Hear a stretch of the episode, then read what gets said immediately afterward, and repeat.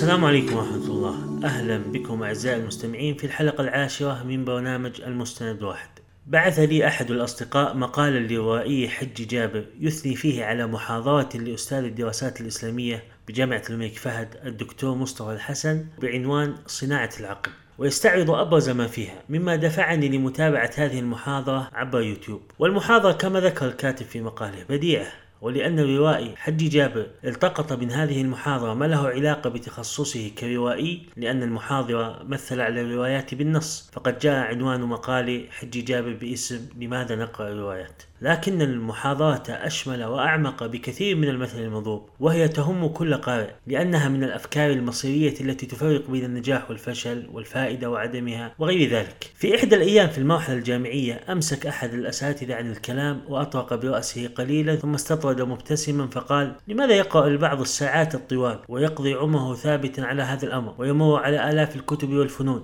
ولا تجد من أثر هذه القراءة شيئا، بل ربما إذا قصد إلى تأليف كتاب أو إلقاء محاضرة لم يجد تلك الأفكار الخلاقة التي تشكل نظرية أو رأيا أو تجديدا، بل مجرد معلومات. ثم قال الدكتور: فما يخرج من هذا الجهد بعد هذا العمر إلا بين قوسين سندول، وسندول كلمة من العامي تعني غبي، ولم ندري حينها هل كان يسألنا أم يتساءل، فلم نرد عليه بكلمة، لكنه كأصحاب إعلانات الأعمدة ألصق هذا التساؤل في أذهاننا ثم مضى. ولا زال هذا التساؤل يصادفني من حين لآخر، فعندما تمر علي صورة لمكتبة أحد الأئمة الأعلام في زماننا فلا أجد إلا وفوفا قليلة لكتب لا يليق عددها حسب تصورنا إلا بطالب مستجد في مبحث الجمع والشراء، ثم أتأمل نتاجه وأثره وتجديده وبروزه كمدرسة يتأثر بها الملايين أجد العجب وأصادف هذا التساؤل. وقد نقلت في الحلقة الثامنة سبب كثرة كتب الإمام النووي رحمه الله قياسا بعمره، لكن يبقى التساؤل عن أثره الكبير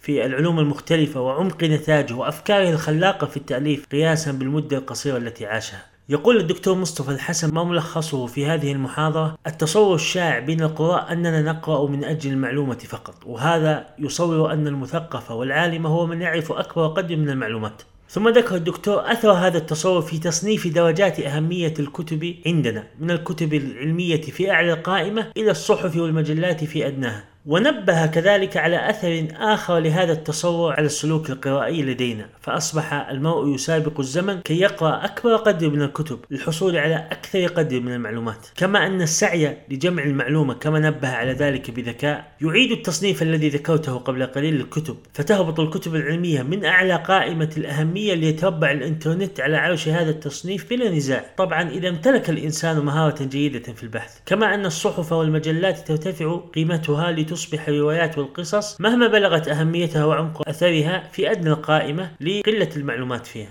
ثم ذكر الدكتور تنبيها من أنفع ما سمعت أو قرأت عن أثر القراءة وأساليب الانتفاع منها، وأنا ممن أكثر القراءة عن هذه الوسائل وبالغت في تتبعها، لكن لم أجد والله أنفع من هذا التنبيه، وهو أن جمع المعلومات ليس الغاية الأهم بل بناء التصورات. وأرى أن أبين أثر ذلك من كلام الدكتور الحسن ومن تجربتي أو تصوري كشاب محب للقراءة والكتب. أولا، استحضار هذا الأمر، وأعني به أن بناء التصورات هو الغاية من القراءة، يعيد ترتيب درجات أهمية الكتب عندنا، فتتربع الكتب العلمية على عرش القائمة. وهذا بالمناسبة ينبهك على أن سياق الحديث السابق عن القراءة لأجل المعلومة ليس بغرض تحقيرها أو تحقير الكتب العلمية، وإنما الفكرة تدور حول تصورات. إذن الكتب العلمية تتصدر القائمة وتليها حسب قراءة لبناء التصور وصناعة العقل الروايات والقصص، وقريبا من ذيل القائمة الصحف والمجلات، أما الإنترنت فيقبع في آخر القائمة. وقد تحدث الدكتور عن الإنترنت وعصر المعلوماتية وغزارة المعلومات وسهولة الوصول بكلام مميز، أزعم أنني نبهت على بعض آثاره في الحلقة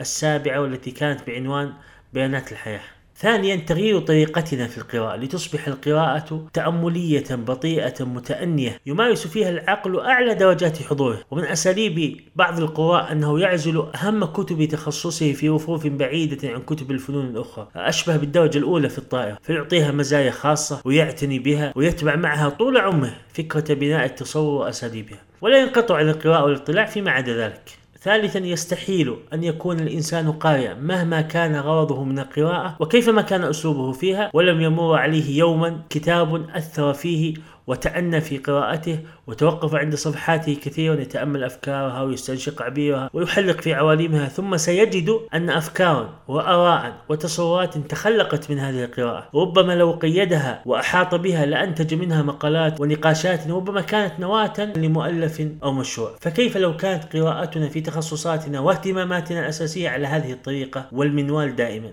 رابعا، هذه الفكرة ستغير عاداتنا مع شراء الكتب وجمعها وبناء المكتبة الشخصية وتقسيمها تغييرا كبيرا جدا وملاحظة. خامسا وأخيرا، بعد توفيق الله تعالى، أزعم أن هذه الفكرة لها أثر عظيم في نتاج القراءة وأثره على كتابات الشخص ومؤلفاته ومشاريعه ومحاضراته. فبدلا من الاختباء خلف الجمع والتحقيق والسلامة بتكرار المعلومات بعناوين جديدة ومجرد الطباعة والإنتاج، ستبرز لديه أفكار خلاقة في الكتابة والتأليف ونظريات ورؤى جديدة داخل تخصصه، أنفع وأكثر خلودا وأعظم أثرا. هذا ما لدي، تقبلوا تحياتي، أخوكم أبو الهيثم، والسلام عليكم ورحمة الله.